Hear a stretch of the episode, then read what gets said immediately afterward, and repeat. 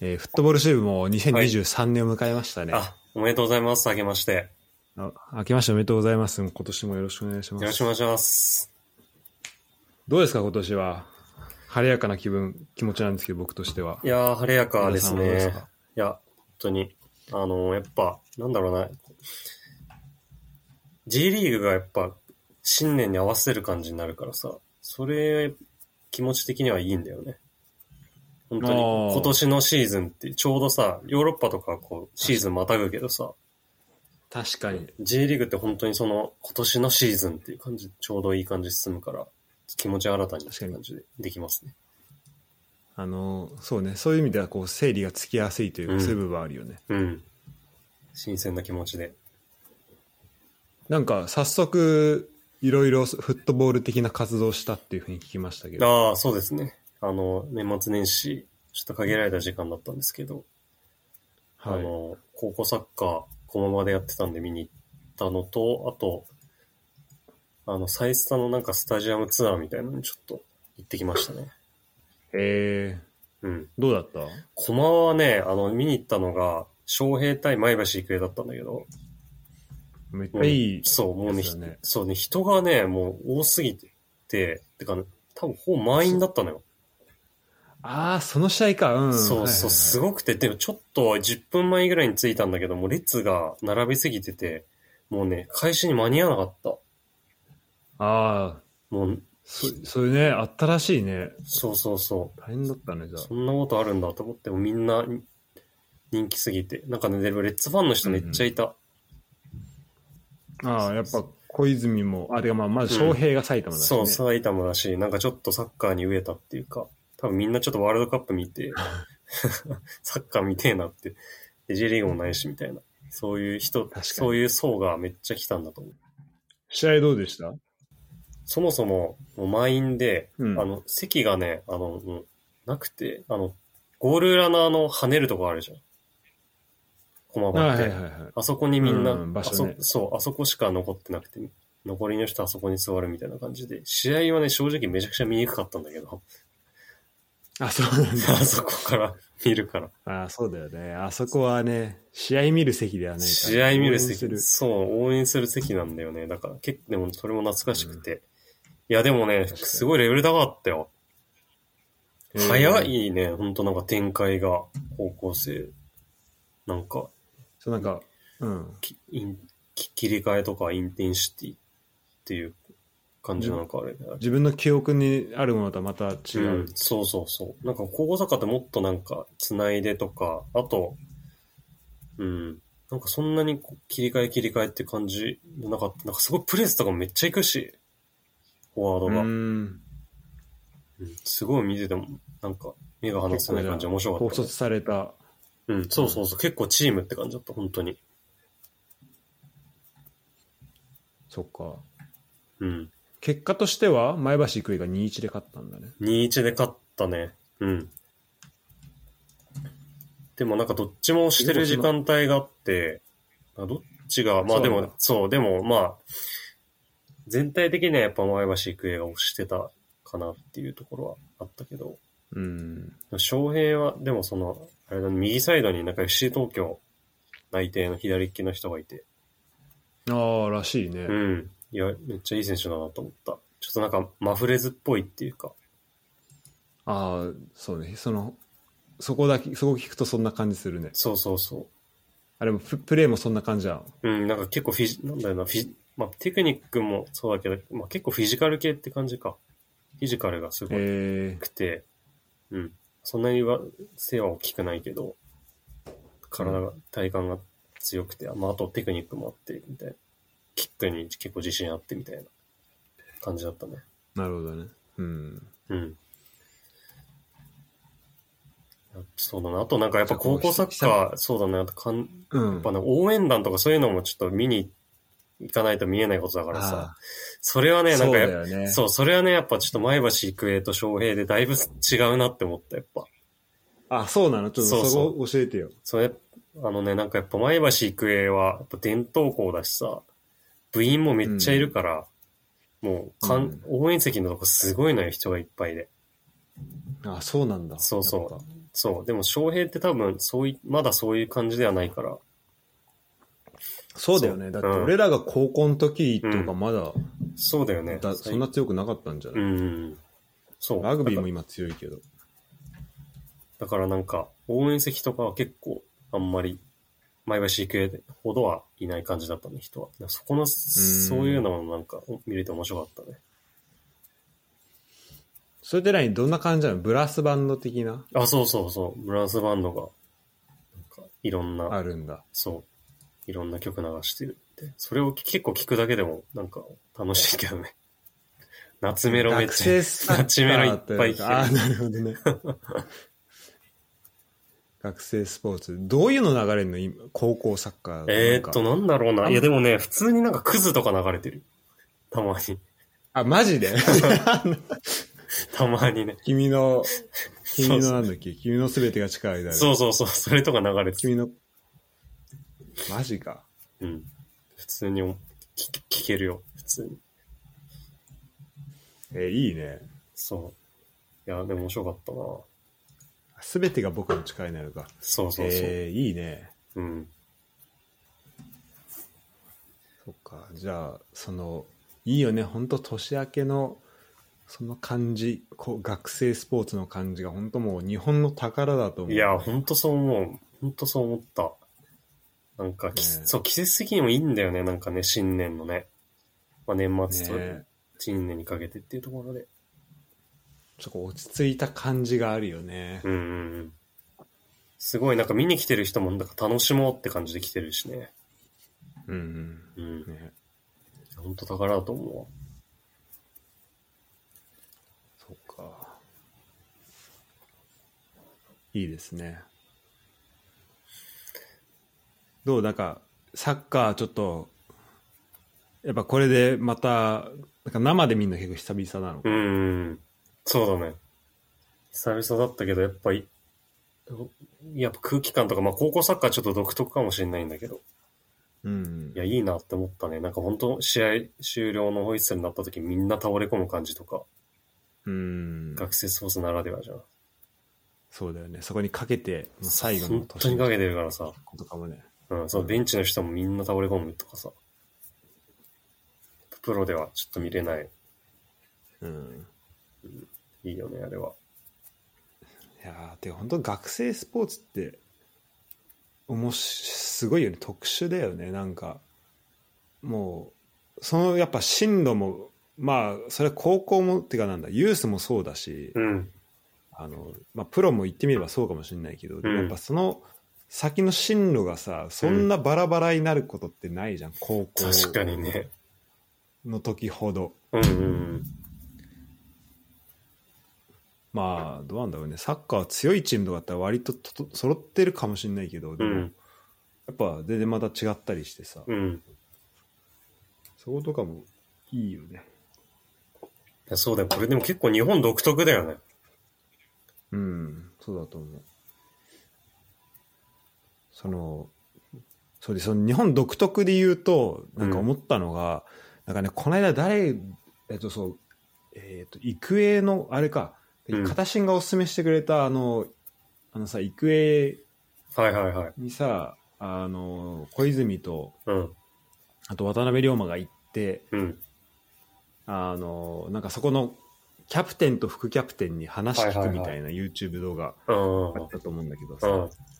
ああれでさなんかその子たちにあその子たちなのかキャプテン一人かちょっとわあの細かいこと忘れちゃったんだけど、うん。あの進路どうすんのみたいな話したら、まあうん P 入ってたけど、うん。まあ、あのプロからだとこういうところからオファーもらうんうんうんうんっうてんみたいなうん。でも結局あの筑波に行くことになりましたみたいなうんうん話してて、で、うんえなんでつくばに決めたのって言ったら、やっぱその、こう、なんだろう、今のまま行っても、その、プロととしてやって、あの、行けて、まあ、2、3年とかで終わっても嫌だから、ちゃんとうんその、大学で力をつけて即戦力として入りたいみたいなこと言っててさ、うん。うん。なんか、その感じって、なんか、昔だったらさ、もうすぐプロ、いや、そうわだかよんないねけ。ど、うん。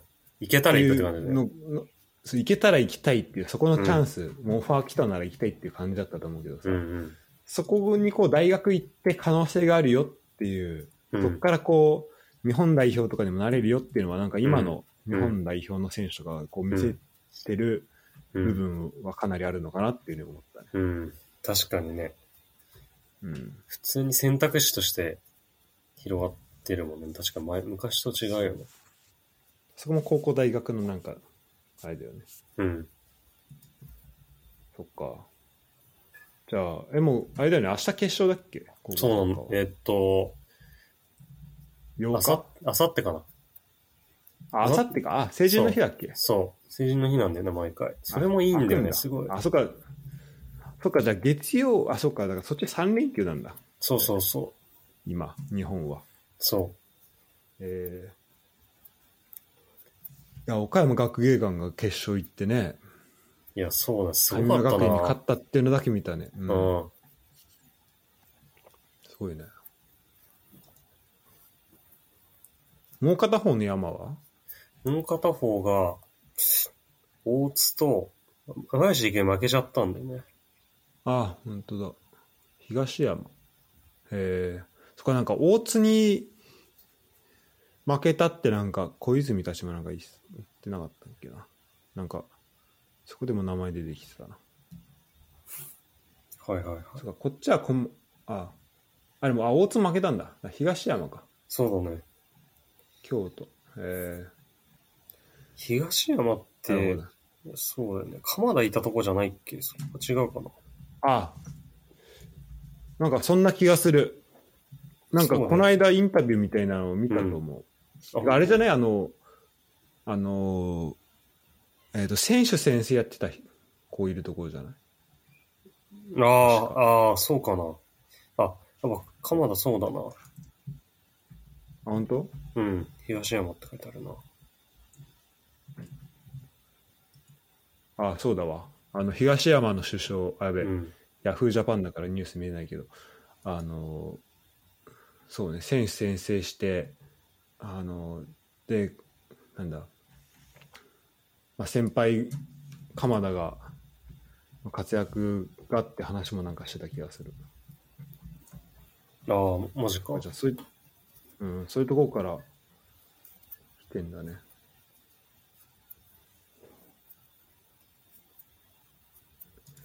なるほど。まあ、じゃあそんな高校サッカーだったとう。ん。いや、でもいい、いいなと思った、本当に。いいね。そうだね。これはだからなんかもっと県予選とかからね、ウォッチできればね、一番ね、いいんだよね。確かに。うん。だこれが沼ですよ、まあ、そう本当そうこの間の話だ。本当そう。でもね、本当だからそっちを追いかけるの絶対楽しいよな。うんそうだからドラマもたくさんあるそうしだな。あとこ、さっきの話じゃないけど、ちょっと今今年の一個目標は、なんか大学の試合とか、普通に見見に行ってみたいなっていう。あまだ見に行けんのかな、えー行ってそういうのっ。ほして普通にフラ出ッるグ。でしょ。行けるよね。なんかそれこそさ、うん行ける行けるつくばとかさ、いや強、いチそうーだム、ね。強いチームがさ、それこそ琉球とかも毎,、毎年プロ出てるわけだからさ。そういうのでやっあと結構有名な監督がやってる、監督してるとことかもあるんじゃないの今。ああ、そうだよね。うん、そこ見に行ったりするのも面白そうだね、林さんとかね。ああ、そうそう、そうそうじゃん。林さんまさに。うん東大そだよね、確かに。う。いやそこ絶対面白いな。それはちょっと、今年は絶対行きたいですね。いけ行ってください、ちょっと。はい。ちょっともし、こ今年の年末だったらもしかしたら俺もいるかもしれないから、あそっ行かけたら一緒に行きたいね。そうだね。あれはどうだったスタジアム、ああ、そうだね。まあ、スタジアムツアーは、まあ、なんか、あのーなんか見せてもらってみたいな感じ、結構面白かったんだけど、一番やっぱ、新鮮だったのはね、最初のピッチが、もう、本当にトラックが2、3台ぐらい入って、もうね、あぜもうマ工ジ事マジで全面改良して、なんかサイスターやっぱ、やっぱその人に聞い、ツアーの人に聞いたら、あの、サイスター、うん。出来上がって以来初の大規模工事をやってるってことで、ああ、そうなんだし。芝も総特化してて、へえ。そう。でね、その芝のね、な中みたいな土とか、なんか見れたんだけど、そこになんうか、んホースみたいのが、こうなんか螺旋状っていうか、格子状みたいな感じで、し張り巡らされてるの。はいはいはいで、そこでなんか温度管理してるらしいの、そういうのを見れて結構面白かった。そこでなんか夏はちょっとつめ、あそ冷たい水流したりとか、冬はあったかういんお湯流したりとかして、芝の温度調整してますって言ってて。あじゃあそこで質をやっぱ保ってんだね。そうそうそうそう。ちょっとそういうのを見れて結構新鮮だったね。でもこんなにやって4月とか間に合うんかっていうぐらい、もうまだめっちゃ途中だったけ ど、もう土が。あマジか。すごいよな。じゃあそこは相当働きかけてんだね、そこはね。そうだね。なんか、ちょっと、俺がらが小学生ぐらいの時ってもう冬になると芝ちょっと枯れてる、ああ。枯れかけてるみたいなの結構あったけど、そこはまあ、そういう温度調整もあったり、あと芝の改良とかもあったりする。そうだね。。うん。なんか、芝の種いろんな種類の3、三種類ぐらい植えてるって言ってたね。なんか、1個の品種がへー死んじゃ,、あー死んじゃっても大丈夫なようにみたいな。ハイブリッドにしてんだ。そうそうそうへーそんな感じだった。でも、すごい面白かったな。そうね。そう、その芝の話もめっちゃ興味あるんだよね。絶対面白いからい。や、確かにね。芝の話ね。冬芝、夏芝みたいなあ。あ、はいはい。いくらぐらいするとか絶対面白いかうんらちょっとね掘り下げていきたいんだけどでもそのあれだねむき出しになってんの見れるのはさ普通にスタジアムツアー行っても見れないからさそうそうそう。めちゃめちゃそうなんだよ貴重だねそうめっちゃ貴重。まあ、実際ちょっとピッチ入ったりとかするのも、本当は一番の醍醐味かもしれないけど、それ見れんのは、あねあ、本当そうそうそそう。うだよね本当は走り回れんだよ。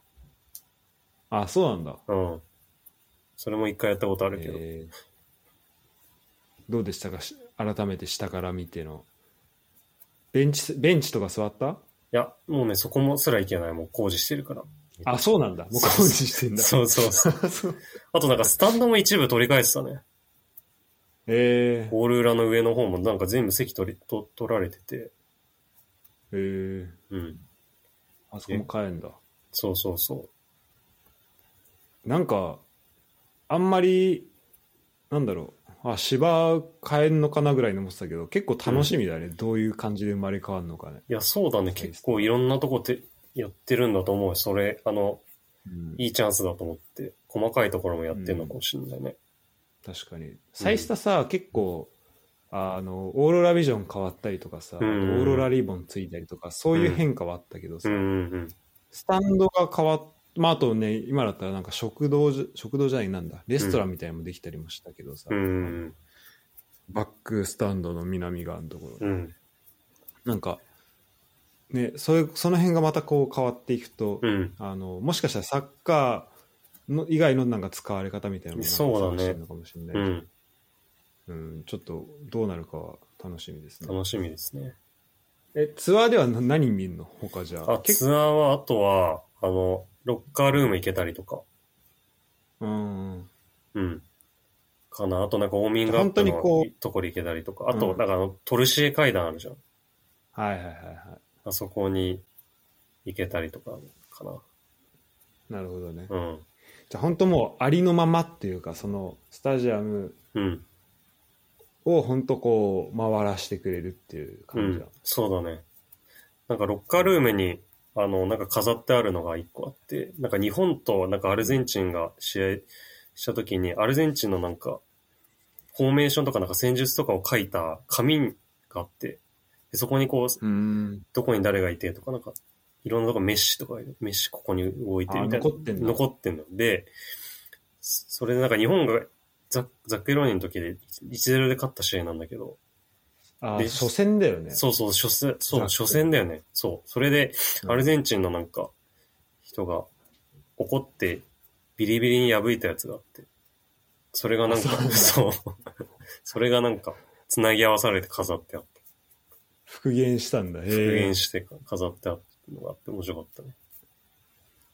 えー面白いねそういうのじゃ結構残ってんだ歴史としてねそうそうそう。歴史というかそういうのそういうのも見れるんだそうだね。だから、なんかもうちょっとでもなんかいいろいろ、レッツに絡ましたりとかして、見せれたらいいのかなと思ったけどね。もう、なんかトロフィー置いたりさ、スタジアムツアあーあと。そういうのはないんだねそうそうそう。うんなんか、毎確かにね。イン、そう、イングランドでスタジアムツアー行った時とか、そういうのすごかったからさ、クラブの歴史も込みで学べるみたいなさ、うんいろんなえ映像とか、なんか、ものが置いてあったりとか、そういうのもあったからさ、そこは確かにやってほしいね。欲しい本当にススタジアム、本当にスタジアム回らしてどうすんねんってところは多分そう、そうなんだよね。あるわかんない。実際どう、何が見えるか。まあ今話聞いた限りで言ううと。ん、うん。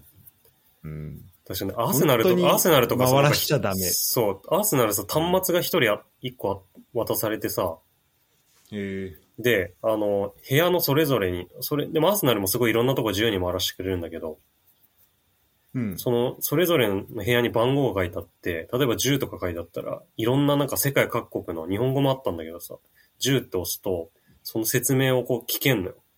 ああ、オーディオガイドみたいな。そうオーディオガイドみたいなのが。それがさ、もうへ何ー箇所もあってさ、で、それをなんか結構有名なレジェンドみたいな人が喋ってたりとかしてて、えーめっちゃいいね。すごかったよね、そういうのは。ここはないね。それはもっとやっそうそてう。ほしいね。やってほしいです、そこは。こういう、なんかここはこういう部屋で、いつもこういう時に使ってるよとか言って、選手とうか、ん。確かに。そこはちょっと改善の余地ありっていうか。いくらぐらいでできんのえっとね、1500円ぐらいああ、うん、ま、まあまあ、うん、そっか。うん、確かにそこら辺がまあ実際やるとなった時にじゃあそのオーディオガイドを揃えてみたいなところを含めて、まあ、どこまでパッてできるかはあるけどでうも、ん。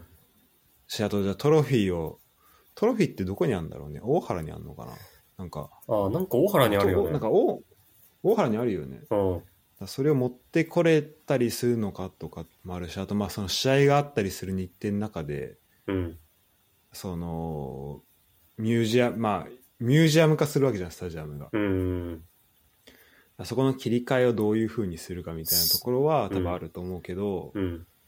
でもまあできるところからやってかちょっとずつこうやってった方がいいよね、うん、そうだね。そこは、もしかしたら、本当ちょそスタの、ジアム持ち物的に、レッツの持ち物、本当に持ち物ではないから、ちょっと難しいのもあるかもしれないんだけどうねん。確かに確かに、ういん。やそこもあるよね、うん。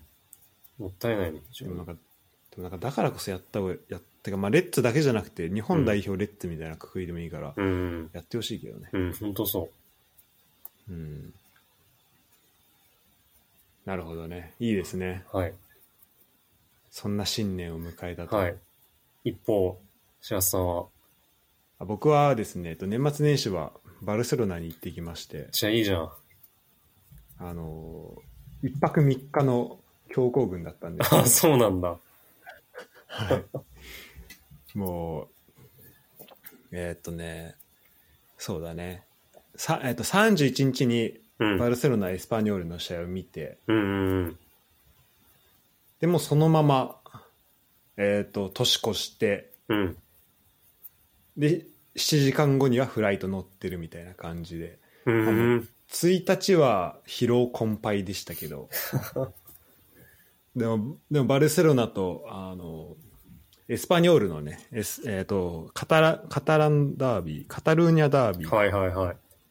を見ることができまして、あの最高でしたねバルセロナ住みたい、あ、マジで。うん、こえーれで、てか俺考えてみたら俺バルセロナ行くたびにバルセロナの試合見てるんだけど、うんうんえっ、とね、初めて勝てなかったのかなうん。うん。今まで見たやつは3-1で、えっ、と、あの時どこだエイバルか。乾がいてエイバルに勝ったやつと、うん。あと前回はビルバオに4-0に勝ったやつもあったんだけど、今回ね、初めてね、勝てなかったんですけど、なんかまあ、その試合自体もすごい面白いうん。あのまあ展開うん。だったんだけど、うん。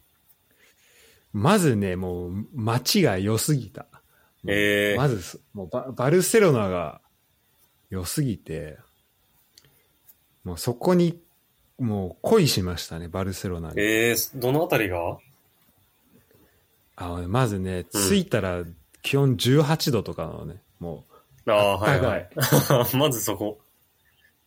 はい、まずそこ。あ、全然違うんだ、やっぱ、ええドイツと。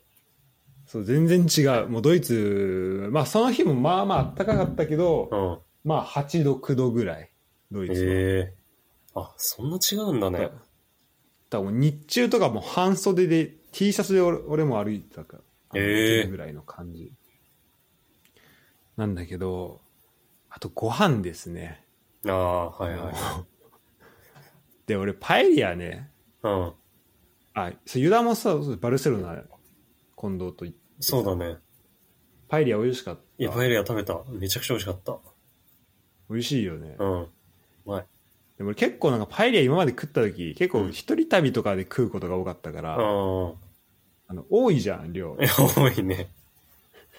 しかも2人前からとかだったりするからさああ、確かに確かに。あんま、あんまその、で、結構だから、えぐって食ってるイメージがあったから、あんまこう、優雅に食ったことなかったから。ああ。今回3人で2人前食べたから、ああ。もうね、量的に完璧で、でもう、ビールも、もうビールも決まるし、その、もうなんだろう。あとその、パンコントマテっていうね、トマトとパンが、あの、えセットになったやつがあるのよ。そのえええがあのトーストしたあのパンにちょっとガーリックをうん。あのちょっと温めたガーリックをこうする、うんそうするとちょっとトマトのあのパンの表面が硬いからうんちうんょっとこう、あの表面につくじゃん、うんでそれにその上に、まあ、トマトのあれちょっと茹でてんのかなあトマトもまたこう上からすると、うん。まあ、そのトマトパンみたいなのがあるんだけど、うん。えそれとねビールが本当もうもう合う合うえええもう知らないうちにどんどんなくなっていくし、マジか。酒が。うん。ペペドリとガビみたないな。んかペドリとガビのコンビみあ、たいもうそな。の、もうね、そう、相性が抜群なの。そこの。で、なんかね、あの、そう、俺が行ったレストランちょっと行ってほしいわ。めっちゃうまかったし、 ええサービスがめちゃめちゃ良くて、なんか Google で調べたら多分星4.9とかそんぐらいあったのあ、かな。そうなんだ。なんかめちゃめちゃ評価高いところで。えあの海海沿いにあるんだけどなんかあの食ってたらそのそのパンコントマテとかあとなんだろうななんかねあの結構勝手に持ってくんのよえうん。あの 水とかうん。 あででもねなんかそのうちほとんどチャージはされてなくてへえ。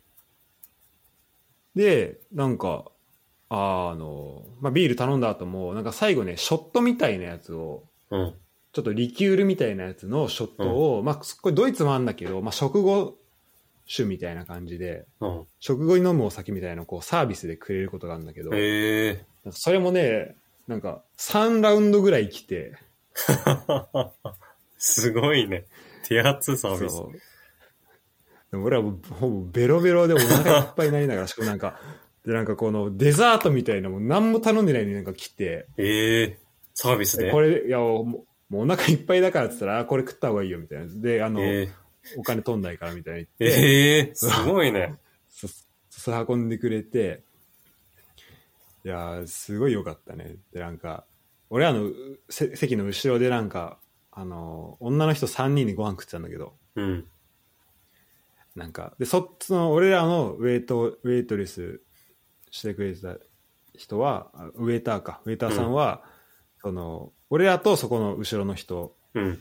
にもまありあの同じテーブル、あのうんてか2つのテーブル同じ人がやってたんだけど、うん。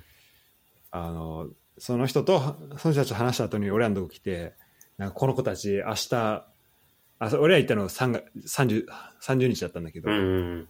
あの明日そのニューイヤーズイブでなんかスペイン広場行くからお前らもあの行った方がいいよみたいなこうね、ええ女の子捕まえた方がいいよみたいな感じで言ってくるすごいフレンドリーな人でまあとにかくね本当人が人が良かったね え気候と飯と人もうこの3つえがそ、そこはやっぱ、シアスさずっとヨーロッパにいるわけじゃん。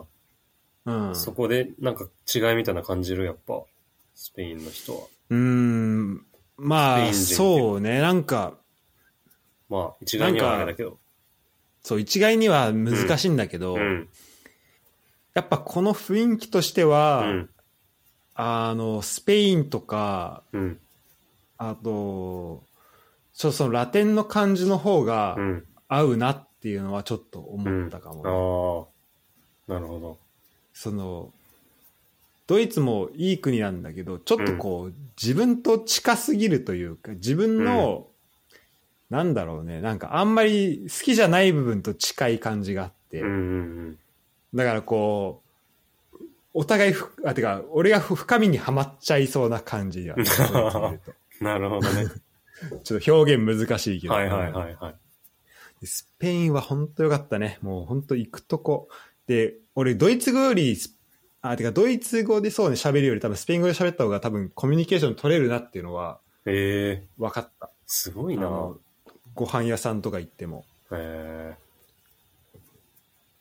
まあ、それも壊れたスペイン語だけど、でもそれをね、もうみんな温か温かく、こう迎えてくれる感じもあって、最高だったんですけど、まあそんな中で行った、カンプノーですよ。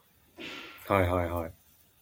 でカンプノーは、今回だから、えっ、と、カタルーニャダービーなんだけど、何があったかな。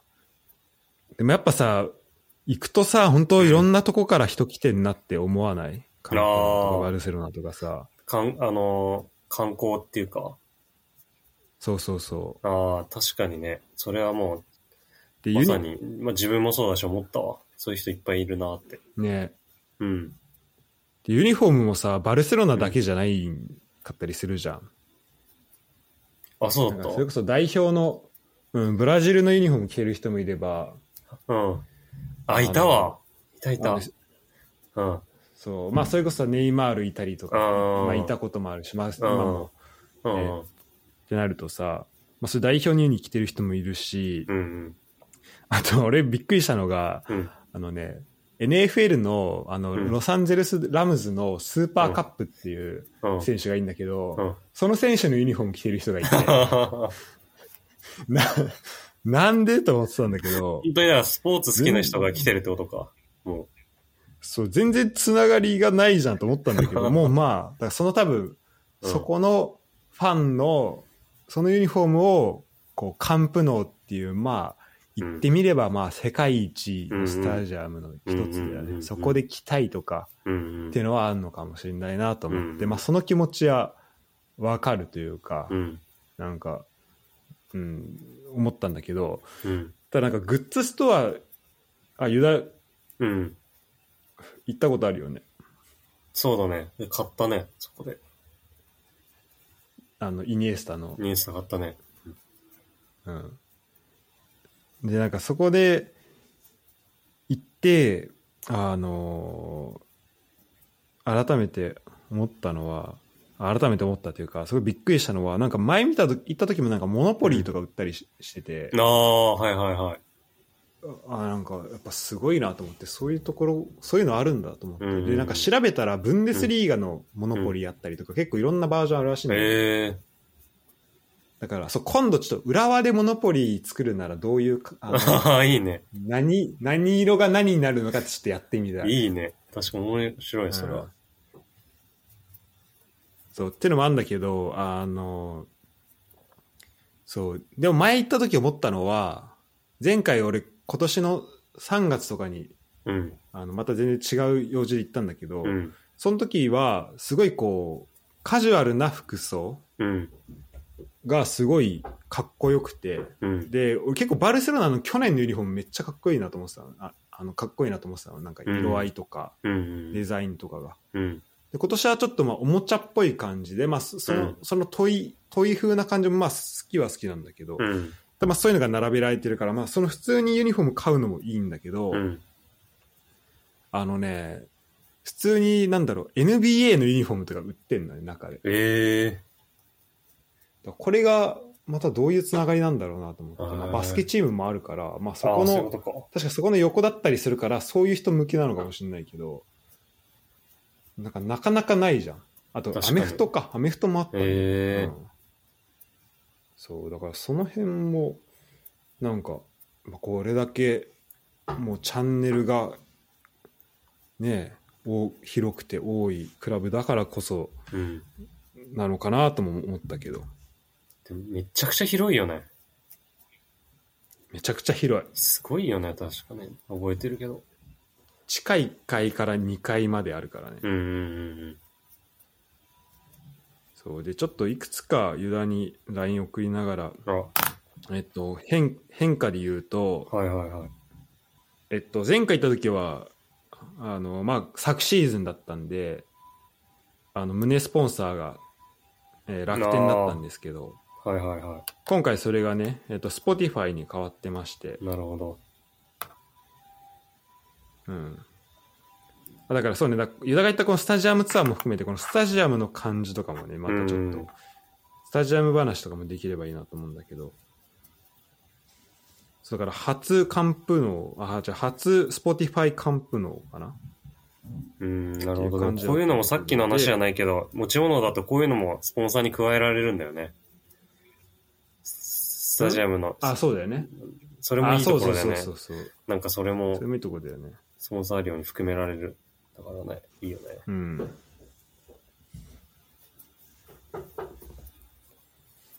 でなんかバックスタンドから入ると多分これソシオの会員の名前なのかなそれがもうずらーっと並んでて、ええいいね、これ。そうこなこれもなんか柱に刻んである柱というか歴史刻んである感じだよねうん。歴史感じるよねうん。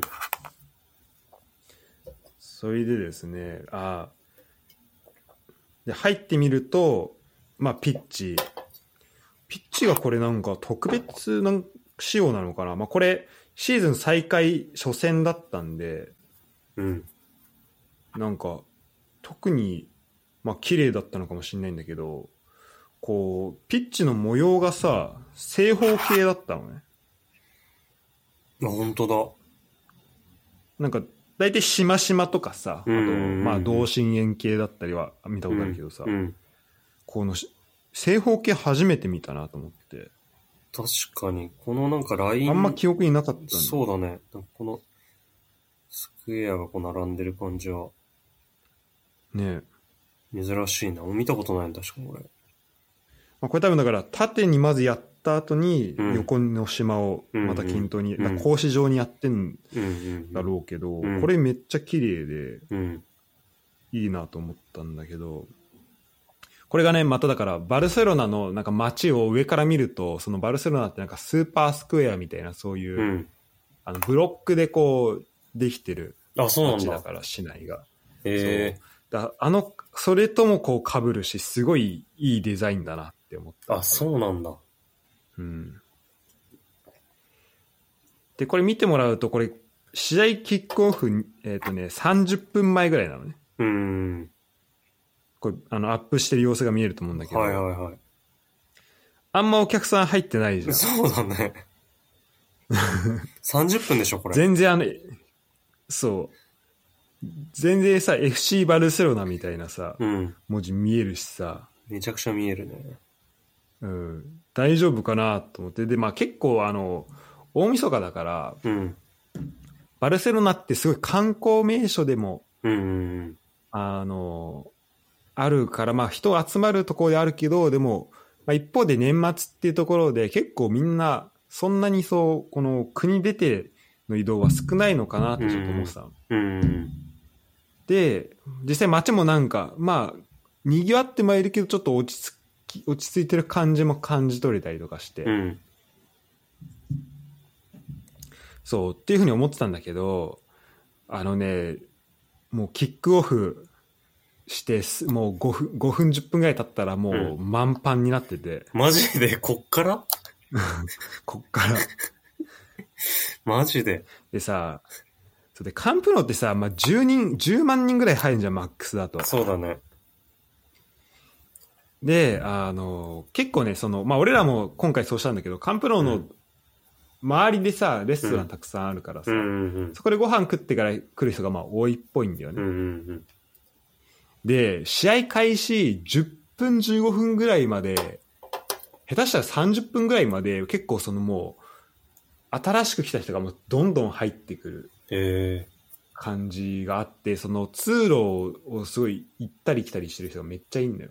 ええその、自分の席つくために。で、結構はいはい席も、結構分かりづらいのね。こえうん、う、通路あってさ、うん、その席番号ってさ、うん。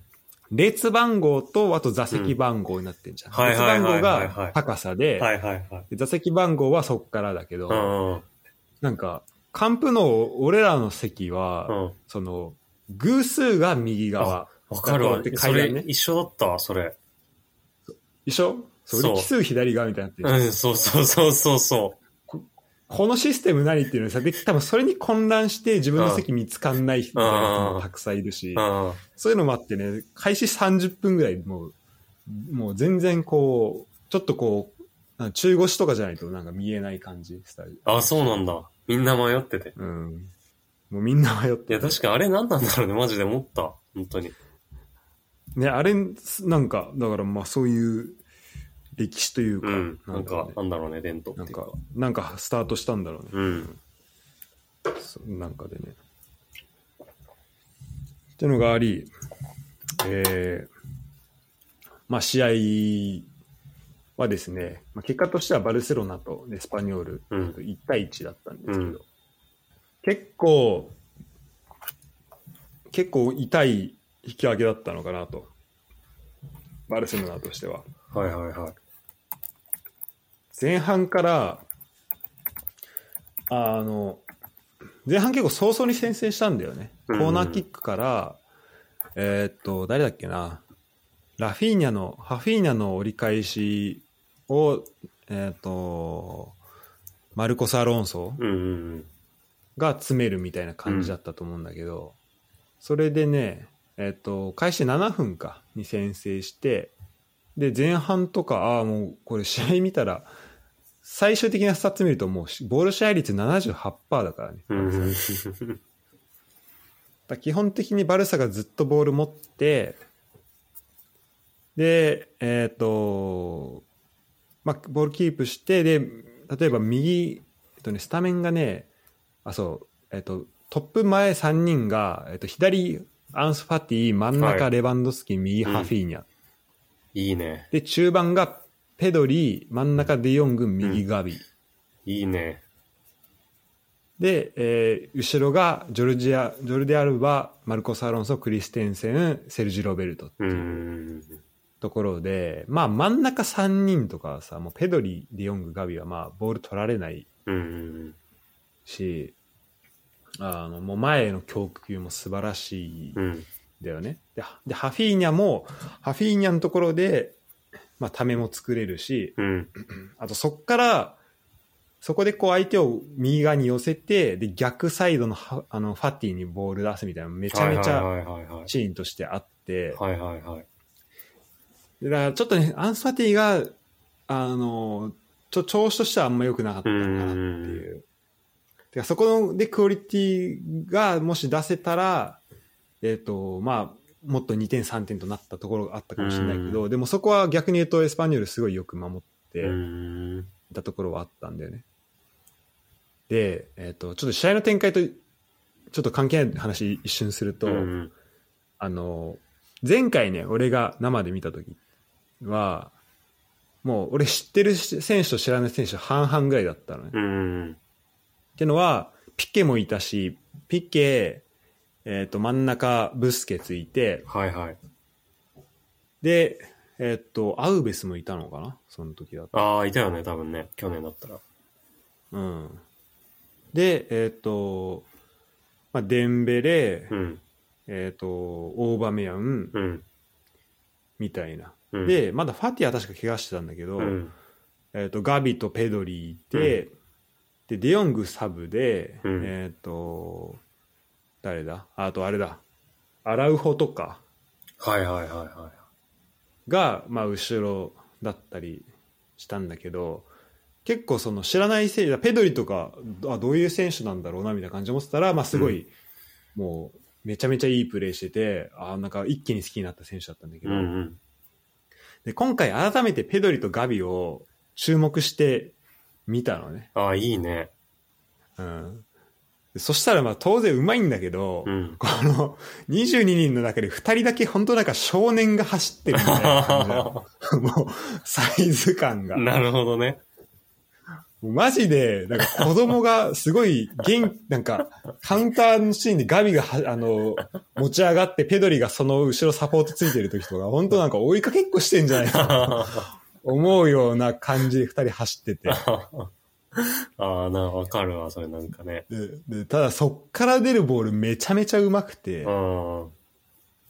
やっぱなんか、まあこういうのが天才なんだろうなと思って、なんかこれをやっぱ生で見れたのは本当に嬉しいなっていうのはそれ思ったんでね。うん、なるほどね。いいうね。んそれはちょっと生で見ないとちょっとわかんない感じかもしれない。そう、本当にね、あ、そう、だから代表さ、あの、うんテレビで見るとやっぱそれなりに迫力出ちゃうんそうなんだよ。ね。わかるわかる。うん。あのね、生のにあの2階席から見るとちょうどいい感じに本当もう、なんか、ガタイとかも、うん、確かに全然違うよね。それこそうそれこそレバントフスキーとかハフィーニャとか結構スラッとした選手がうん。前にいるとなんかね、そう本当子供二人が本当なんか無邪気に走り回って ただめっちゃうまいみたいなサッカー好きな二人が走走り回ってる。そうサッカー好きのカンプノーで。そ確かに。うああキャプテン翼の翼くん美咲くんこんな感じなのかなあー、はいはいはい。うん、確かにそういう意味でもなんか二人応援ししがいがあるっていうかなんか好感持てるよね。うんうんこのガビとペあドリーっそうて。そうわかるわ。セッ。トでねうん。いいよね。そう。っていうのもあり、あ、てか今調べたらハフィーニャ176だから、まあ、そんな身長変わるわけでもないのか。おおそでうもやなっんだぱ。なんか、上から見ると全然違うんだよ。ハフィーニャでかく見えるけどね、ちょっと。でかく見えるよね。うん。そうで、まあスタジアム、その、えっ、と、まあビールうん。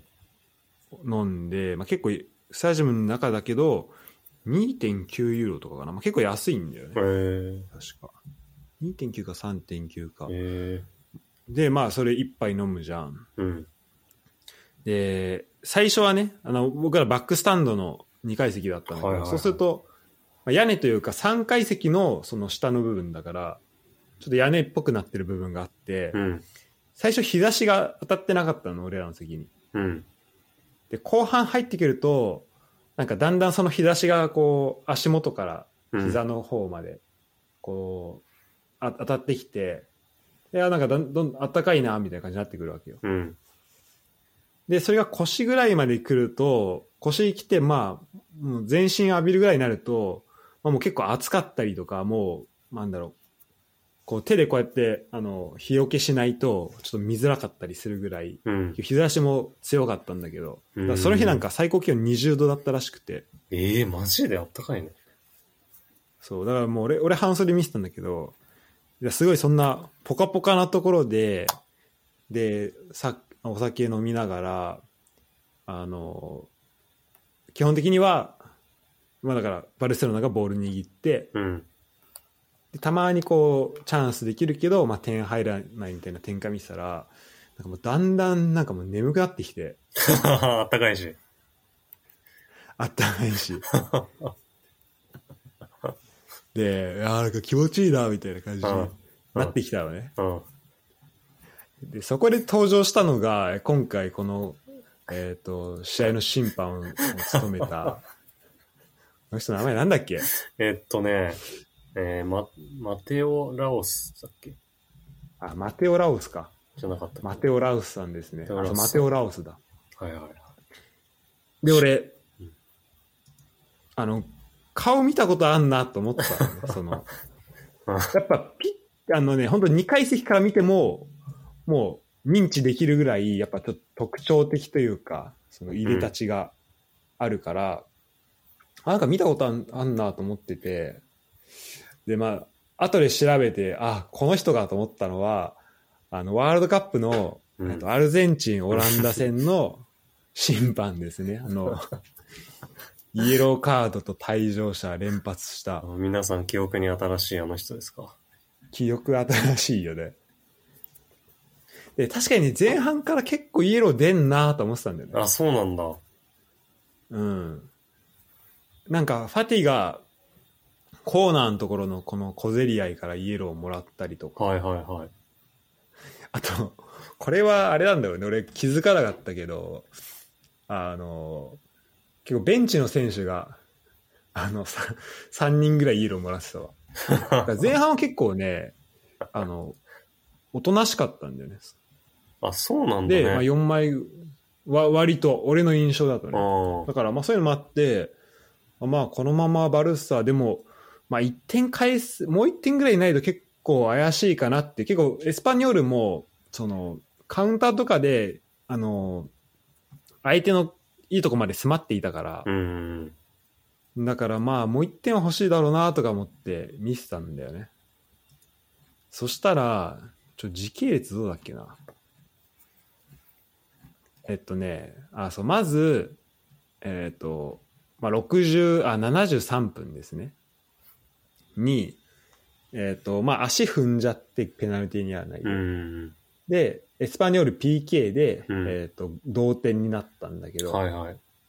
で、その流れで、これすごいな。えっとね、今、73分点取って、そこから73分、74分、75分で、えっと、イエローカードがね、まあ、全部で4枚出てますね。すげえな。あれ76分もにももう1枚出てるから、まあ、5枚出てて、でもそっからね、もうワンプレーごとに、だから、今言った73分で多分、点決めた後、点決めた側のエスパニョールの選手がイエローもらってるから、うん。で、そっからワンプレーごとに本当ね、プレー切れるたびに誰かイエローをもらうみたいな感じだったの。で、いや、なんかやばい、なんかさっき、なんかめちゃめちゃ連発してんな、この人みたいになって。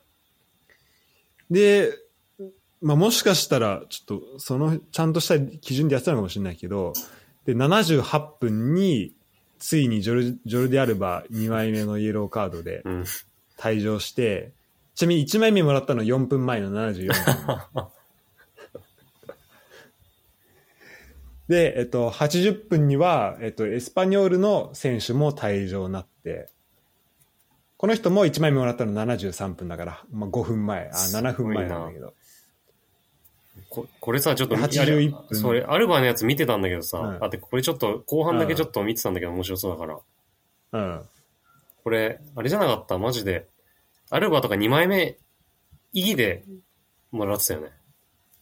あれいいだと思うね。そう審判が、なんか、ヘイト溜めてる感じはちょっとあったんで、ね。それ、あれ、なんか、スタジアムの雰囲気とかどんな感じなのめっちゃ気になる。そう、なんかもう、あの、なんかプーターでマドレー、プーターでマドレーみたいな感じで、その、うん。あの、サノバビッチみたいなことを、 あ、イーホデマードレか。イーホデマードレ、んイーホデ、イーホデプータか。まあ、なんかそんな感じのね、あの、大合唱がもうスタジアム中起きてて、ええで、エスパニョールに対しても審判に対しても両方あって、それが。えもう、すごい大合唱で、で、まあ、このまま、あの、引き分けで終わったらどうなんだろうなと思ってて、結果的に、おあの、勝ち越しできずね、うんバルサは。終わったんだけど、なんか思ったほど、まあ、俺らすぐスタジアム出ちゃったのもあるかもしれないけど、うあんまその、なんだろう、大ブーイングっていう感じではあんまなくて、えうん。結構なんかね、その、で、ゴール裏も結構ちっちゃかったね。その、雰囲なんだろう、区画としては、だから、うん。あんまその、まあ、市民の人が普通に見に来て、で、こう、応援したり、まあ、文句言ったりみたいな感じの、あのとこがあって、すごい、なんだろうね、ちょっとこう、まあ、スタジアムの、まあ、古さとか歴史とかも含めて、うん。なんちょっとこうオールドファッションな感じがあって、まあ、すあの雰囲気もすごい良かったねうん。全体としてうんそんな感じかなでも結構バルセロナは厳しそうだなっていうのはちょっとあの引き分けたから言うわけじゃないんだけど、うんまあ改めてちょっと思ったかななんかビルドアップの感じとかを見てても、まあ、ボールはキープできるけど、ああ、はいはいはい。ボールはキープできるし、やっぱそのサイド、あと前線、あの、レバンドフスキ含めて、めちゃめちゃクオリティは、まあ当然あるから、うん。あの、あるし、やっぱそこに人かけたことで、その反対サイドが空いたりとかはうん。するんだけど、うん結構大外めっちゃ強いんだけど、うん。その、大外と真ん中が強くて、うん結局、まあ簡単に言うとそのハーフスペース的なところ、うん。そこをこう、うまいことこう攻略していくっていう感じがあんまなかったりあとあ、か。そうなんだ。で、いかんせんボール一発でそこまで持ってけちゃうから、うんうん持っていけちゃうんだけど、うん逆にエスパーニョールとしても割と整ってる状態で、うんなんか守れたりもうんなるほしてるとこがあって、なんかしっかりこう、崩しきってみたいなのがあんまなかった。ど。うん、あ、そうなんだ。攻め、攻めるのが。うん。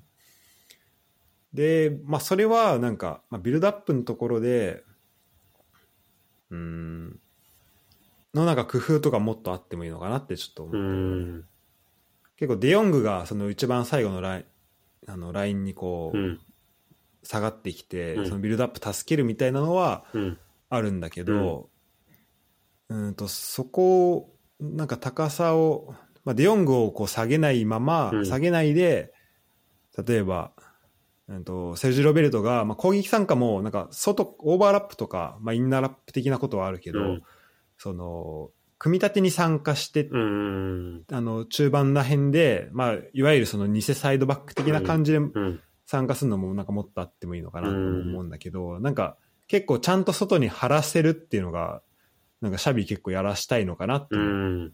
思うから、それウイングにはいは関いしては、はいはい。それでまあうまくいってる部分もあるけどでも結構やっぱそうなると個人個人のそのクオリティ勝負になってくるから、まあ、今クオリティ保ててるし、まあ、それだけねお金をかけたっていうところもあるからそこはそこでいいんだけどじゃあチャンピオンズリーグとか、まあ、ヨーロッパリーグもそうだけどそういうふうにこうクオリティがやっぱりあの拮抗してきた時に戦力が近い時にやっぱりそれだけだとちょっと戦え戦う時にそう結構頑張んなきゃいけない選う手が、ん、なるほど。うん、頑張んないとやっぱり強さ出せなかったりするしあとまあリーグ戦でもまあこういうふうに勝ち点を落とすっていう試合、まあ、今回落とすっていう表現が正しいと思うけど、うん。うん、そういう試合がやっぱ出てくるなと思って、で、これが、今年はまだね、戦力あるからいいけど、なんか、結構もう、おあのーやっぱお金の問題があって、うんうんここからどんどん選手出さなきゃいけなういんそうだよねらしくて、来年に向けても。なんか、ブスケツをまた、その、あの、ピケと同じような感じで途中で引退させるみたいなプランもうんあったけど、それはうまくいかず、うん。あ、そうなんだ。それはなんか結局すらあのシーズン最後までいるいうことになりそうみたいな報道は見たんだけど、てかそういう記事は見たけどただデヨングとかねうん。あのそういう選手とかを、まあ、出して、まあ、クオリティ相当高い選手とかが、まあ、どれだけ残れるかっていうところになんか今のサッカーだと結構そこがポイントになっちゃいそうななる気がしほど、なてる。ほあのそれはあんま良くないんじゃないかなっていうふうにはちょっと思ったねど。うん。うんまあ僕の感想です、それは。結構あれだよね、そのなんか、スタティックっていうか、あんまり形動かさないよね。ああ、そうそうだそかう。らスペイ本当ン、スペインも結構そんな感じだった気がしたけど、ワールドカップの時とか。なんか、構、そうだね、ワー本当にルドカッフォーバックそのまま、こう、と等間かけて、なんかうん内が入ったりとかないもんね、あんまりね。プそうだね。うん、やっぱ、そうするとやっぱり、本当ウィングのさ、1対1で剥がせるっていうのは絶対条件だしさ。うん。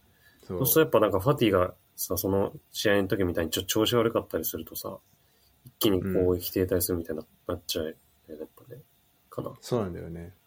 マジで、あのハフィーニャは本当にめっちゃ良くて、えー、あのちょっとずらし、まあ、前半ね、うんちょっとずらして、で、反対、まあでもそこでまあ抜き切るまでいかないかったりもするけど、でもそれでそこから、あの、ファティに、まあ、サイドチェンジしてみたいなのうんめちゃめちゃあったんだけど、うんでそこもドフリーだから、うんファティは、その時は。でもそこで、そうね、まあ、ひまあ、決めきるとかはなかったし、うまあ、もしかしたらそこにこうサポートがついて決定的なのを作るっていうのがちょっとまあううんまくいってなかったのかなっていうのがちょっとまあ振り返ってかな、なるほどね。うんまあ、そんなところですねうんうんうん。いや、でもちょっと、でもバルセロナはちょっと注目していきたいね。やっぱいや本当思ったいやすあと半年ぐらいいい選手でしたわうんこれでね首位があれなんだよね38ポイントとかで、うんあのばレアルに並ばれたのでう、んうんうん。いやー、残りどうなるかね。これで、まあヨーロッパリーガ一応残ってるけど、うんうんうん。まあリーガはせめて取っとかないと結構、シャビ的にも大変な気がするしそうだよね。。まあ、今年さ、もう絶対何かしらのタイトル取るためにいろいろ、しなんか、権利売ったりとか さ、 今今年の補強費を捻出してるわけだから、何かしらの結果残さないとちょっときついよ。クラブ的にも。で、なんか俺が見たやつで、なんかその、まあそれをね、短期的なうん。利益のために長期的な、うん。あの、ものを捨ててるうんっ。ていうふうに非難をしてる人は、うまん。あその、お金でしかものを見てないと。うん。で、そのバルセロナのブランディングっていうのは、その勝つという部分に、うんうん。まああるわけだかうら、ん。勝つことで、やっぱり、あの、保たれる部分があると。うん。で、そこで、まあいい、だから、人を魅了するようなサッカーをすれば、うんそれに、そこを軸として人がやってくるっていうことを、うんまあ、言ってたんだけど、うん。まあ、それだとすると、やっぱちょっと物足りない差うはん。あるし、うん。まあ、シャビもまだ、今2年目とか、そうだね。しかも去年途中からで、うん1年半とかうん。まあ、だから今1年ちょうど経ったぐらいだと思うけど、なんかうーんそのどこまでなんだろうね、まあ、まだちょっと全部は出し切れてないのかもしれないけうんど、ううんんそうちょっと大丈夫かなって今の時点ではちょっと思ってしまあうところはあるかな。だかなるほどね。ら今はそのやっぱカリスマ性があるから、うん。そうだよね。それが一番の武器だよ、正直ね。やれって言ったら、うんそうやってくれるうん。このじこの自分が考えているものを実現はしやすいと思うし、うん本当デンベレとかは本当びっくりするぐらい守備ししてたからねあの俺が見に行った試合の中でもいや、でもベン、デンベレは、マジで手なずけられんのシャビだけだよね、絶対。いや本当そうだと思う本だか当に。そこの能力本当すごい。らそこは本当すごいと思うんだよね、だだからそこにもだからどういう戦術的な要素を加えたりするのかなってのはちょっと思うけど、まあそこはまあ、俺もまだ不勉強な部分もあるので捉えきれてない部分があるから、うんまあ、そこも含めてねちょっと今後ウォッチしていきたいなとうん。引き続き思います。はいということでバルセロナでした。はい。いや、面白いですね。でもねバルセロナはあの冬行ってくださいあったかい時に。ああ、でいい、もね。ちょっとバルセロナの人にとってもあったかかったらしいけどね。あそうなんだ20度とかはうん。それまでは結構寒く雨降ったりして寒かったらしいうけど、ん。であの年越しが最高なんで、いいね、バルセロナで年越し。はい。あのね、本当普段12時ぐらいまでしまに閉まる店もね、あの朝4時ぐらいまでやってたりするんで、あ、そうなんだ。はい。もう、そう、行ってください。ご飯もうまいし安いし、ちょ将来住みたいなと思わされるようなええー町でした。はい。ちょっと味噌汁はね、今回飲まなか ったけどえー。汁はね、まあ、飲んである。あとさ、ユダたちあれ逃した時ってどういう風に行ったんだっけあ地下鉄だったあ、地下鉄、地下鉄。ああ、ちょっ地と下ね、鉄決めだ。忘れちゃったんだけどね、でも、あの、で宿はね、あの、さ桜田ファミリアの結構近くだったと思うんだよね。ああ、あ結構いい位置だ。うん。結構、中心の方だと思うんだよね。てかじゃあ、ほんとそ、結構ギリギリに出たんだね。いや、めっちゃギリ。今思ったけど。なんか結構、だからそれ聞いてたから、結構空港から、あれ結構遠かったっけなと思って、うん今回使ったけど、改めて、なんかバスとかで行くとめっちゃ便利だなと思って。あ、マジか。 2、30分ぐらいで着くから。いや、確かにね。いや、ねあの、電車でも多分2、30分ぐらい。あ、そうなんだ。うんじゃあもうそれだけギリギリだったっていそうそうそう。ああ、でもまあ、そうし、あでも、4、50分、あ、でもそんなかかってないと思うんだよ。だからギリギリすぎる。何よりも。ああ。本当に、それにつきます。まあね、それをたそれ旅の醍醐味とも言えるけうど、ん。えー、まあそんなんで楽しく、えーやらしてもらったと思います。あの、見させてもらったと思いますね。他になんかあるかな。まあそんな感じだと思う、基本は。いや、それもさっきの街の話言ったけど、知らせさ、いろんなヨーロッパのとかいろんな街行ってるじゃん。こうんのね、話をね、聞聞きたいんだよね、今度。ああ、そうね。んちょっと俺、来週からうん。結構毎週、いああろんなとこ行くので、はいはいはそれが終わった頃頃ぐらいに、じゃあそういう話もい。いやー、しまししたいしたいですね。結構ね、なんか、まあ、ささっきさ、ユダが打線でうんイングランドの話うん。したのもそうだし、匠の旅行の話もそうだし、うん結構なんかね、旅の話はみんな結構聞いてくれてるみたいで、うんあの、反響いただきますね。なんか、行ってる気分になれるとか、なるほど。そういう話もらうんで、ちょっとしていきたいですね。ちなみにバルセロナは、このバルサランドっていうのがなんかあるんでね、この敷地内に。えー、敷地外なのかな、これ。でそこにカフェとかあって、えあの、そこでご飯食べてからすぐバルス、あの、スタジアムに行けるっていあそうなんだので。てかこの立地とかも考えてもう最高だなと思ったー、まあね。確かにね。うんでもけ結構でも年季入ってる、ないなんか思ったんだけど、行った時。あ、そうそう。で、今ね、回収されてる。あ、されてんだだか。らちょっとずつなんか、うん。あの、工事されてて、あの、一部、あの、入れなかったりとかもしてたけど。そう、だからそこは変わっていってるはず。あと、このね、今今写真送ったけど、スタジアムの外になんかバスケコートもあるんだよな。だかえらこれ終わった後みんなで、なんかみんなこうプレイしてて、で、それをなんか 3on3 みたいなやってて、ー、えでー、それをなんか大人たちがこうやって、えー、面外白かいら。お応援して る。で、そう卓球もあって。なんか、この辺もね、あの、面白いよね。こういう、なんだろう、ここまでちゃんと用意できるっていうのがすごいなと思った。あと、フットサル場もあるわ。うん。うんということでね、あの、来週はナポリ。あ、来週ナポリなナんポリじゃだ。ないローマ。ロローマだ。あ、ローマか。そうだから、ユダがローマ行ってたって話したから、ちょっとその話も、とかおすすめとか聞きたいなと、家族で行ってたっていう。ああ、そうだね。まあ、そうだね。ちょっとツアーとかだからな、そういうのもね、やっぱもちゃんと自分で行った方がいいなと思ったんだよああ、なるほどな。ね。そう、ん釣られて行ってるとさ、やっぱ、わかん、調べないからさ、自分で。確かに、受動的にな病る。院になるんで、やっぱり。うん、確かに。で、その次はね、ポルト、ポルト行きます。ええいいね。で調べたら、今、あの、林真紀さんいんじゃん、アナリストのやつうんで。であの人、ポルトガルいたじゃんい。たね。で、その時にちょっと働いてたのかなその、ボアビスタっていうチームがあるんだけど、うん。それね、ポルトのチームだったから、えちょっとそこのスタジアムとか見に行きたいなと思って、そこはあの予定してます。えええ図らずも聖地巡礼みたいな。ええなんだっけ、あの、なんかドラゴン、ドラゴンスタジアムみたいな、なんか、あ、そんなのあんそのんな感じなんだっけ、ポルトの。すごいかっこいいなと思ったんだよな、スタジアム。あ、FC ポルトはそうなのかな。うん。本当だ、ドラガン競技ドラ場。ゴン競技場。かあ、かっこいいね。っこいいよね。専用スタジアムで。あ、ドラゴンスタジアム。へえ。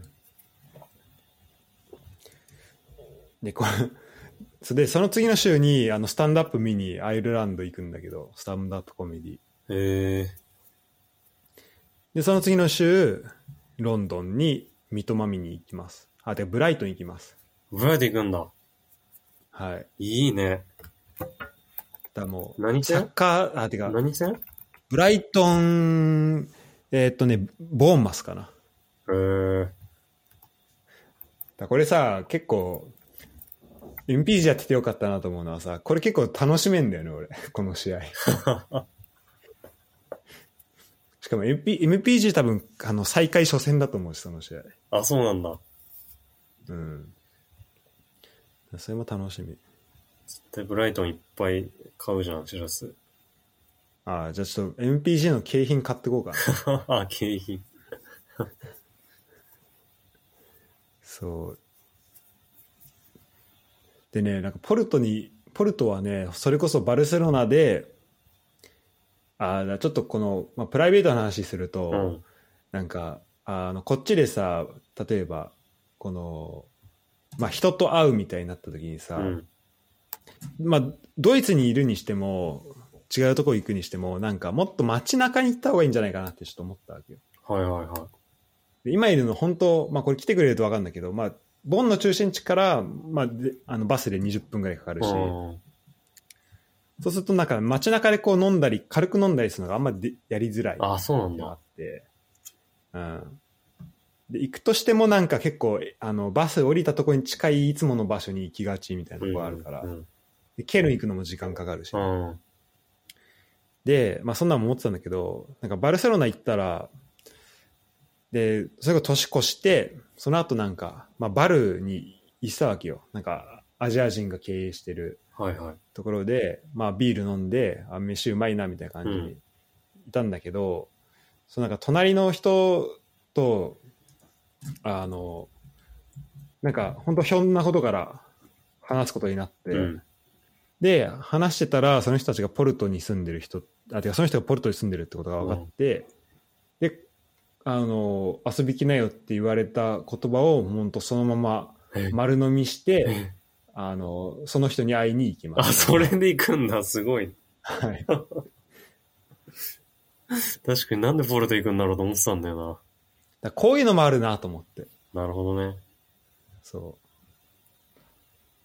なんか、なんだろうね、この、まあ、それはドイツでもあるんだけどね、これ意図してない出会いみたいなのうんはいはいまあなんか、それはし、まあ多分、ニューイヤーズイブっていうところもあったかもしれないけあーど、その、みんなテテンション高かったって。うん。うん、でもなんかこういうね、なんだろう。そういう意図してない出会いみたいのもあるし、なんかそういうのもあって、バルセロナがまた一層好きになりました ね。えー、え、ポルトの試合とか見んのちょっとだから、それ試合がね、ちょうどポルトではないんだよね。なんかそこをどうしようかなってところ。ああ、場所がちょっと違うってことあの、多分アウェーとかであるのかな。あそういうことか。なるほど、そね。うそうそう。でもまあ、何かしらで、あの、スタジアムとかはね、見に行きたいと思ってる。ん。はい。えーいいねまあ、ちょっとその辺の話もまた、えーフットボール渋谷でできたらなと思います。ということで、え本日は、えー高校サッカはい。ー、スタジアムツアー、そしてバルセロナの話と、はい。 3本立てでお送りしました。今年もよろしくお願いします。いや、本当に、あのーまあ、レッツも先日、新体制になりましたしね。そうですお願いねし。ます。楽しみだね。楽しみ。ちょっとその辺も、あのー新しいね、監督、ちょっと呼び方いろいろあるみたいだけど、うんまあ、スコルジャ監督の、うん。が去年どうだったかっていうのはね、うんあのなんか YouTube に動画が公式で上がってるらしいんで、全試合フルマッチで。うん。ちょっとそれそれを見てふあの予習してこようかなとうん。思います、僕は。で、またそのレッツの話とかもね、あとまあ J リーグの話とか、うん分予想の話とかも含めてはい。やっていきたいですね。はい。ありはい。では、ありがとうございました。がとうございました。